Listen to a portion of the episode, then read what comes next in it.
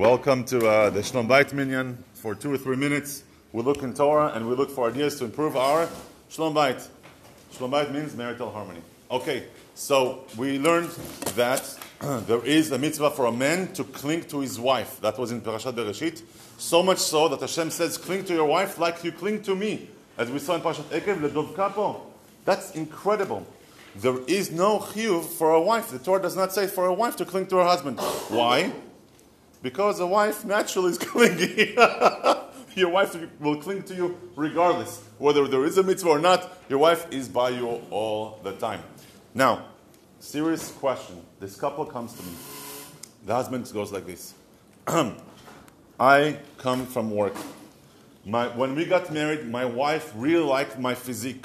I like to play basketball. I'm in shape. After a long day at work, I do whatever I do. I want to go and play basketball.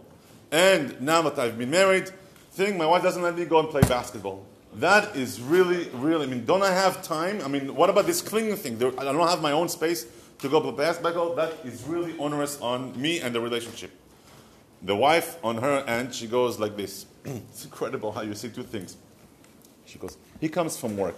He goes and on the sofa and just like on the sofa and just is dead, completely dead on the sofa. Suddenly, three guys show up in the door, and what, happens then? He jumps out of the sofa. He's so excited to see them. He, and he dashes out the door. Okay, so what do you do then? Is that a situation of clingy or not clingy? First of all, so I asked the wife. He, the husband had to hear this. I asked the wife, "Do you like the fact that your husband plays the basketball? That he's in shape?" And the wife said, Yes, I love it. I love that he's in shape. I, that's why I got married to him. I love that he's in shape. I love this. He had to hear this. Okay, now, so what is really the issue? Is the issue the fact that he goes after work to play basketball? No, no, I have no problem with it. Then what's the issue? The issue is that unannounced, three guys show up at the door, and suddenly he finds more interest in them than in her. Okay? Solution, solution speaks for itself darling, doctor, whatever it is. However, how many times do you need to go back play basketball? Twice, three times? Calendar it. Tell your wife, I am going to play basketball twice, three times a week. On these days, make an appointment with your basketball buddies, right? So it doesn't come as a surprise things.